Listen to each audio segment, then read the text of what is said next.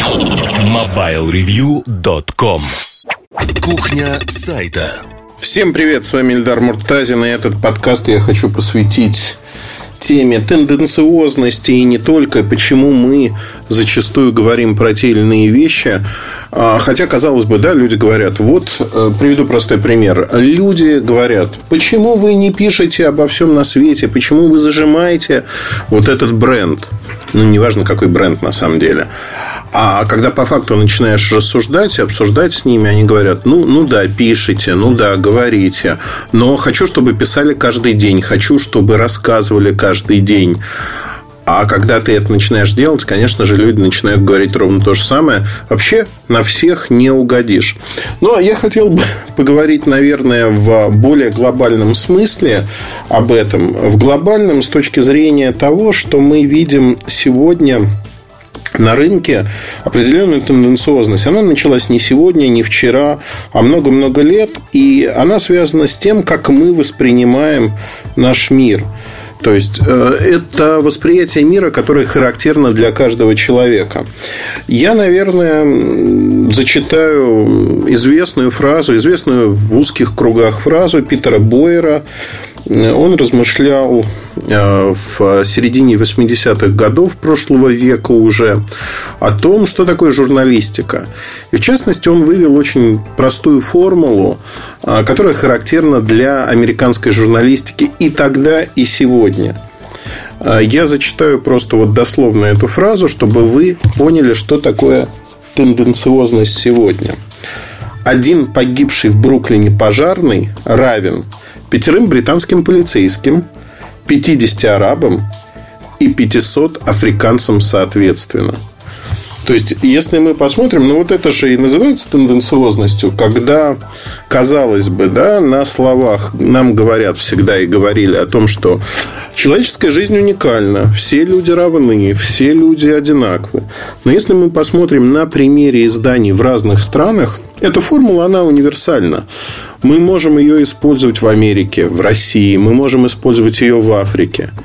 Местные люди всегда имеют больший приоритет, чем люди, которые живут где-либо еще.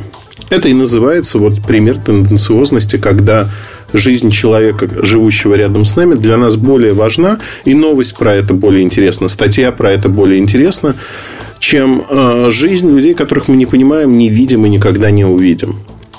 То есть это первое правило журналистики, что актуальность событий, она приравнивается к тому, что от вас ждет аудитория.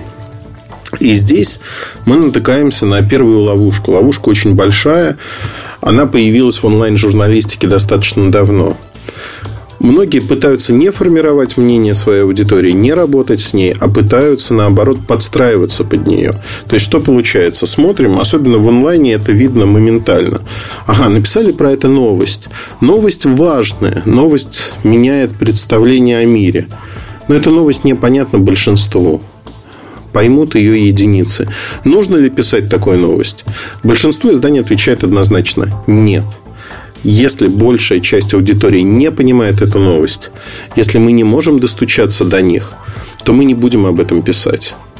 Тут мы сталкиваемся с очень большим упрощением нашей картины мира. Когда новостные сайты, издания, они осознанно упрощают мир для того, чтобы большая часть аудитории смогла это понять. Мы все разные. Не нужно э, знаете как, многие рассуждают, что все мы равны, все мы одинаковы. Это полная ерунда. От рождения мы действительно равны и одинаковы, и имеем равные возможности в теории. На практике они тоже не равные.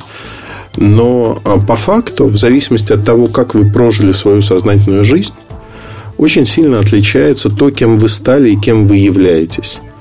Мы не равны уже с, э, со школы, мы не равны с каждым годом все больше и больше.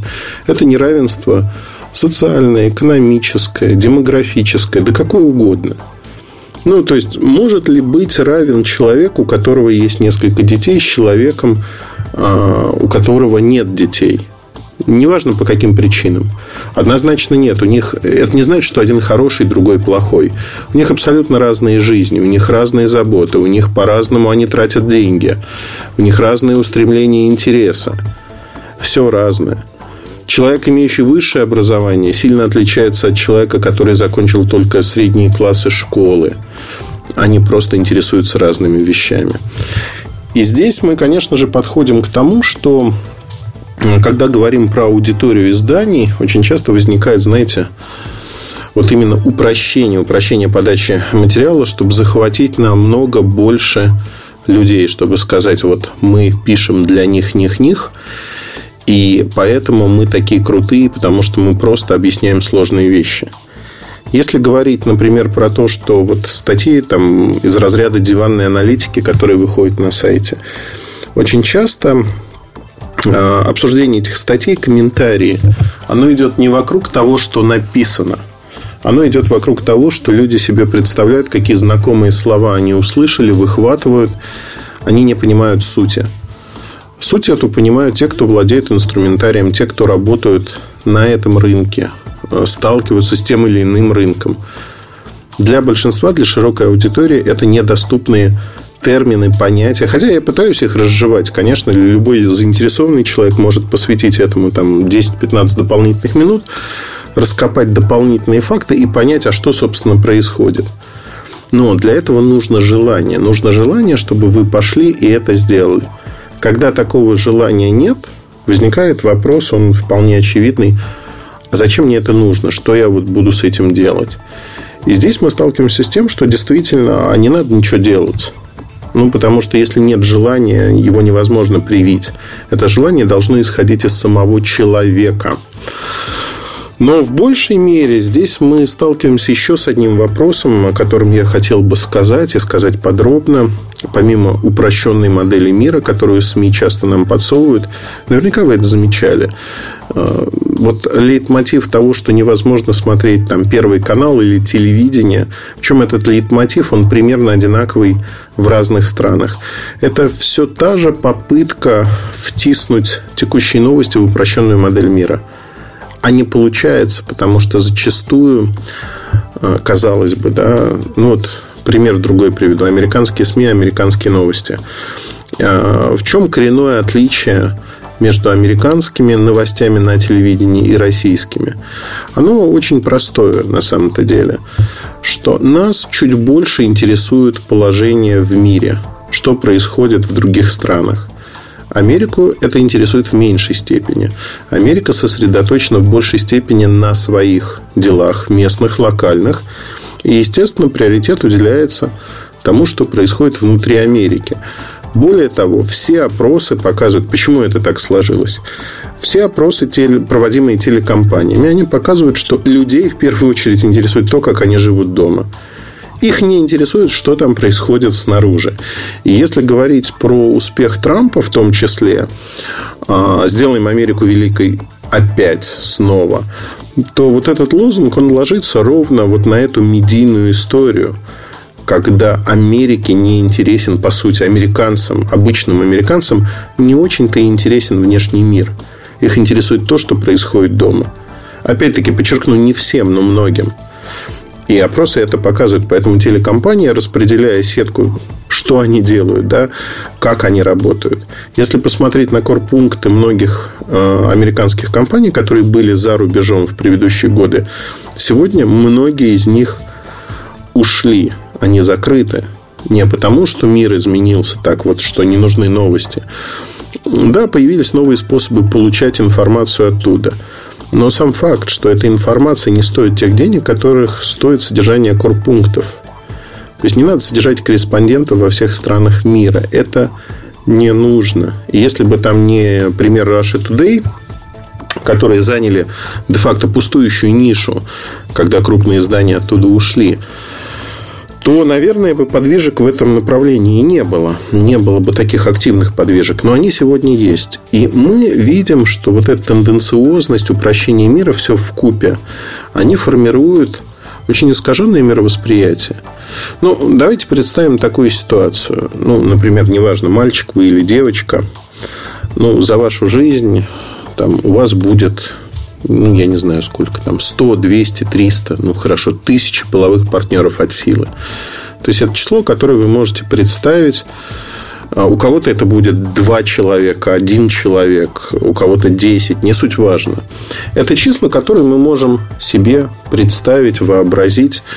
Но как только доходит до а, подсчета большой толпы людей, ну, например, на демонстрации, мы не можем точно сказать. У нас никогда мы не сталкивались с таким в повседневной жизни. А сколько там людей? Вот сколько людей? 5 тысяч, 10, 100, 200.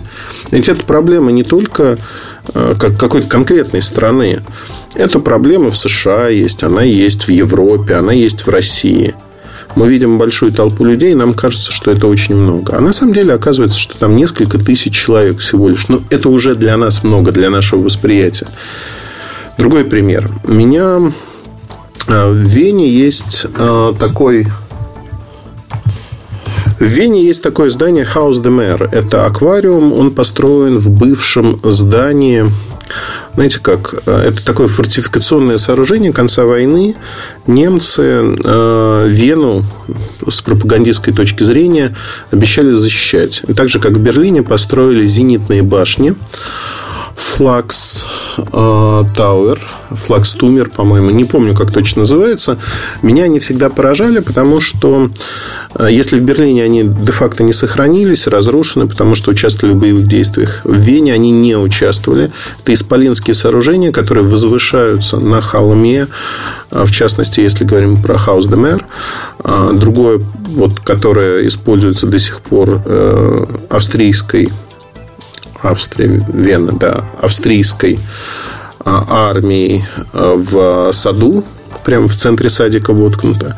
То есть там история была такая, что наверху размещались площадки для зенитных орудий, они перекрывали сектора, ну то есть могли условно защищать город от авианалетов. В большей мере это были такие монстры пропагандистские, но еще одновременно с этим они служили убежищем, бомбоубежищем для людей. До 5000 человек могло помещаться вот в таком бомбоубежище. 5000 человек. Для меня это очень много. То есть представить себе 5000 человек сложно, и когда я смотрю на Дом моря, например, я не могу вот э, головой, знаете, я вот смотрю на здание и представить, что там даже в плотненько набито 5000 человек очень сложно. Но это факт, да, 5000 человек могли поместиться в этом бомбоубежище. Вообще, если будете в Вене, обязательно сходите туда. Там на одном из предпос... Во-первых, очумительная панорама вокруг. Вы можете посмотреть на город. Там стеклышками прикрыто. Они всегда чистые практически. Когда сильный ветер, не пускают на смотровую. Но если ветра нет, можно посмотреть, обойти вокруг. Очень красивая панорама города. Там же есть кафе, в котором можно перекусить неплохое, к слову сказать.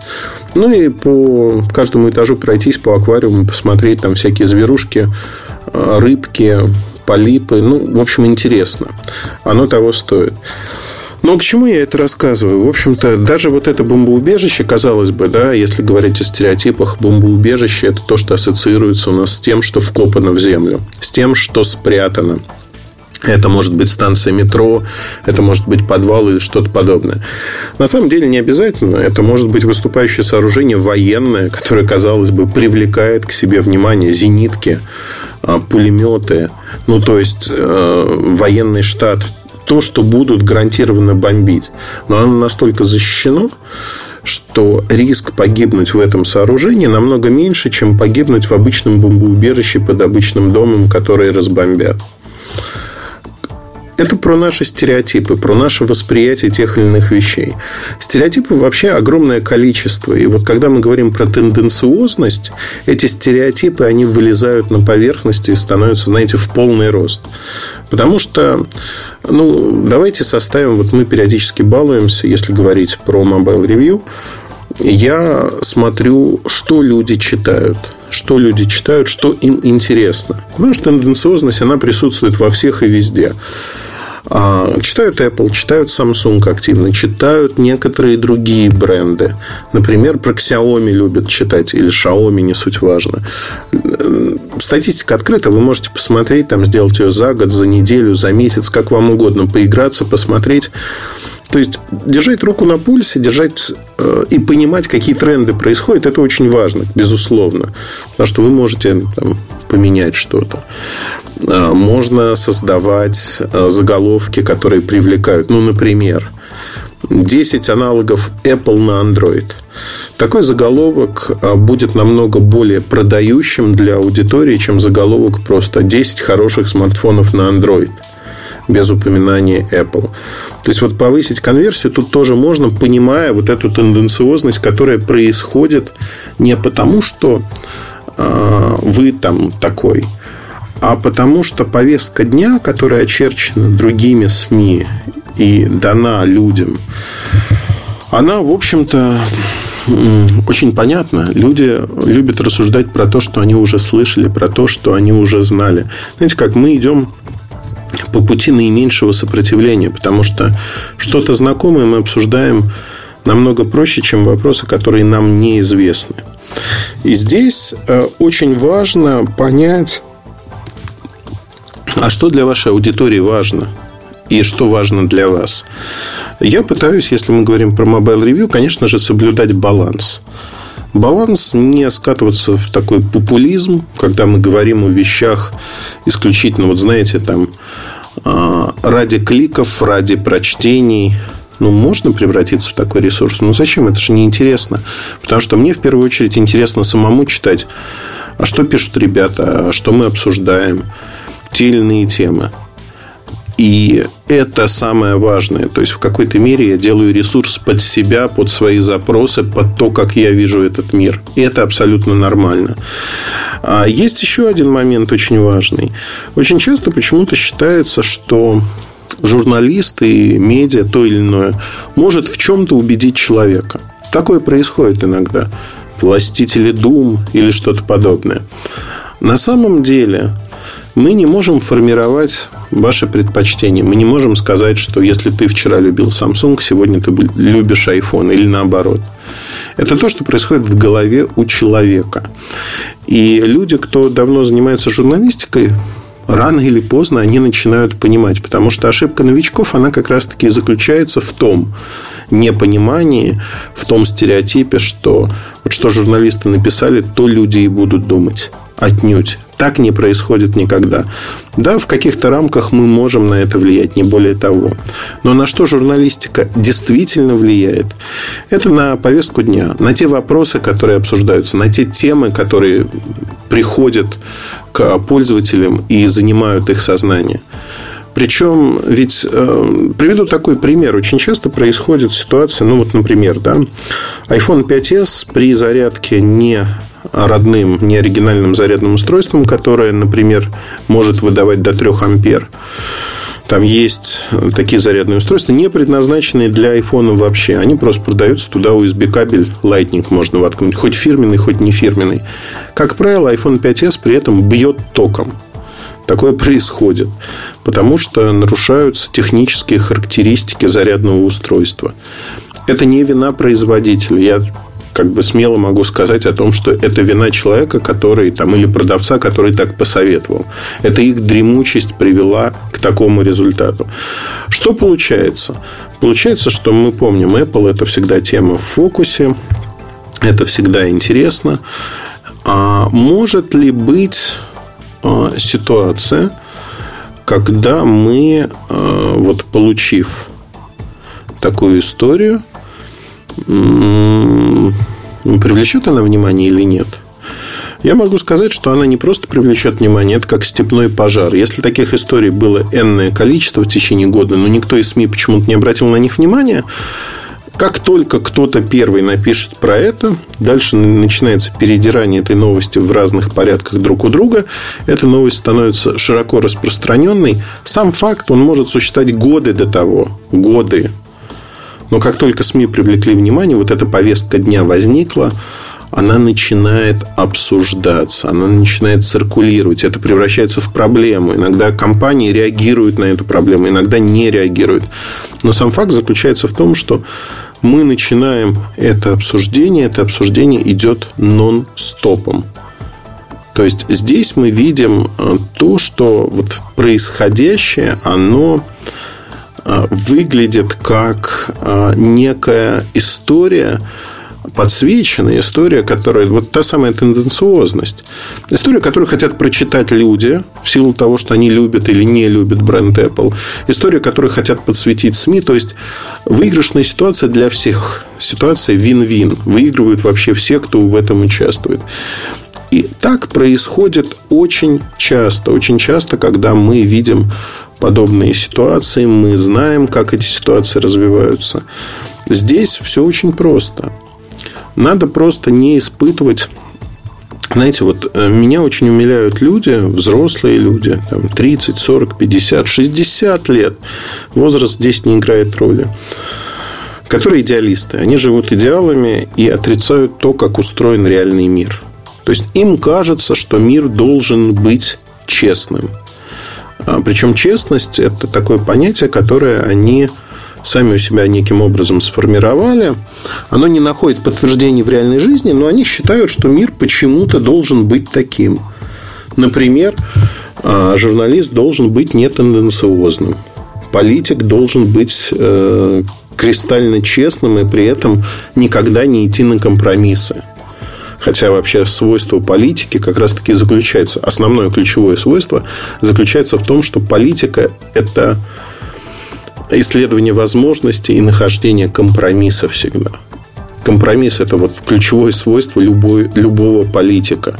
Когда человек перекладывает свои представления на сферу, в которой он ни черта не понимает, он начинает думать, ага, вот мир почему-то не соответствует моим представлениям, хотя они-то верные, они самые верные представления, чем какие-либо еще. А, приведу другой пример из жизни, что называется. Я очень много путешествую по работе, как правило, ну и не по работе тоже. Много летаю. И меня всегда возмущала ситуация, что в России живет почти 150 миллионов человек. Ну, почти там, без хвостика. При этом э, активно путешествует у нас за пределы Родины порядка двух с чем-то миллионов человек, а если вот уникальных, да, ежегодно, если посчитать в целом это 8 миллионов человек.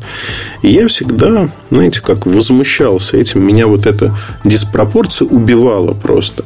Мне хотелось бы, чтобы люди могли посмотреть мир, чтобы они знали, а как устроено там. И после этого ну, не испытывали там, наоборот, преклонялись, видели и говорили, вот нам надо изменить вот это. Либо говорили, нет, вот это у нас хорошо, давайте не будем ломать, потому что я не хочу, чтобы было вот как в этой, в той или в другой стране. Одним словом, чтобы люди путешествовали и видели, а как э, другие люди в других странах живут. То есть для меня это казалось чем-то само собой разумеющимся. И другой стереотип, который у меня был всегда, я не могу сказать, что он вот возник на ровном месте. Мне всегда казалось, что в поездках я очень часто сталкивался Особенно в первые, в 90-е годы это было часто, сегодня в меньшей степени, особенно в Европе, сталкивался с другими национальностями, с англичанами, немцами, шведами, финнами, но не русскими. Сегодня вы приезжаете в Италию, русское меню практически везде, по-русски говорят. Барселона в Испании, в Каталонии уже выучили многие русские слова, официанты, которых я наблюдаю ну, уже 20 лет практически 20 лет я смотрю, как те же самые официанты, они уже выучили. Мы как родные друг другу, потому что мы знаем друг друга все эти годы. Меню у них практически не меняется. Они меня любят, я люблю их заведение. Ну, в общем, каждый получает что-то свое. Но э, сам факт заключается в чем? Они начали учить там русские слова, русский язык, потому что русских много. И вот в этот момент у меня, знаете, щелкнуло как-то. Но до этого момента же не щелкало. Мне казалось стереотипом, что э, знаете, это же тоже тенденциозность, которая навеяна СМИ. В первую очередь, там, политизированными СМИ, российскими СМИ, что мы живем настолько плохо, что наши люди не ездят. И я решил просто посмотреть, это было где-то год назад, а что происходит в других странах. Стал копаться, и э, я был в шоке. Но вот слово «шок» это вот в полном смысле этого слова описывает то, с чем я столкнулся. Берем Германию, ведущая экономика Евросоюза. Одна из стран, которая там, занимает лидирующую позицию. Я у себя в блоге об этом писал. Многие семьи не могут позволить вывести своих детей один раз хотя бы на неделю куда-то в отпуск. Я не говорю про за пределы Германии, внутри Германии. Та же самая пропорция тех, кто из немцев может путешествовать вне страны. Очень много вот таких историй. Эти истории показывают одну простую вещь, что до того, как делать выводы, как я делал, ну, мне казалось, да, я видел, а, было бы неплохо посмотреть цифры, статистику. И тут выясняется, что, ну, в общем-то, Россия на этом фоне выглядит не так уж ужасно. Она не выглядит как страна, разорванная в клочья. Люди ездят, там пропорция может отличаться, но она в русле мировых тенденций, скажем так. Как много американцев было в Европе? Ну, наверное, больше, чем россиян, которые были в Америке. Безусловно, больше. В силу того, что их в два раза больше по населению. В силу того, что корпоративный рынок более развит, многие компании, то есть люди циркулируют.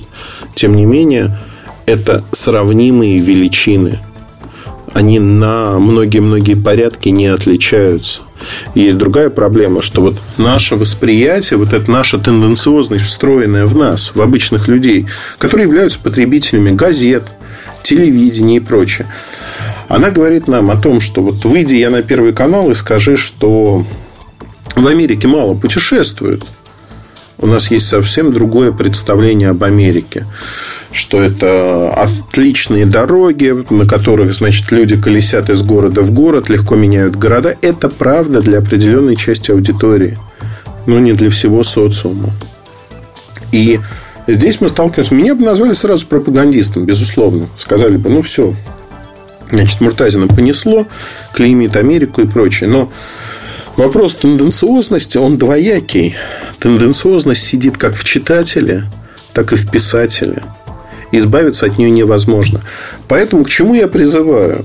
А, к очень простой вещи. Пытайтесь осознавать ту тенденциозность, которая есть в вас, и пытайтесь а, вот этот фильтр для себя выстроить, когда вы понимаете. Надо, ну, это сложно всегда, да, когда вы читаете что-то, докапываться до сути не всегда хочется. Я очень часто там читаю какие-то статьи на общие темы, не докапываюсь до сути, потому что, ну, просто, как, знаете, информация, которая откладывается, потом к ней возвращаюсь, если она не выветривается и мне кажется важной. Иногда не возвращаюсь. Но, тем не менее, это вот вещь, которую стоит делать. Стоит делать по ну, потому что тогда вы станете умнее, вы будете лучше ориентироваться в мире. Вы будете понимать, что происходит в реальности и каков наш физический мир, а не вымышленный. Потому что, конечно, вымышленные реалии мира, которыми оперируют некоторые люди, а, они меня очень смущают. Потому что этот мир, произойди, не дай бог, что-то, он разрушается в момент. И вот это отрезвление того, каким является реальный мир – оно, конечно, будет очень-очень тяжелым.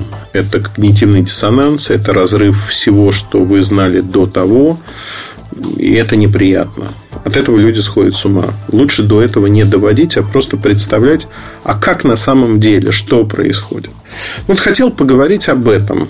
Не знаю, получилось у меня или нет, но надеюсь, что вам было интересно. Удачи, хорошего настроения. Прослушайте другие части этого выпуска. С вами был Ильдар Муртазин. Пока. MobileReview.com Жизнь в движении.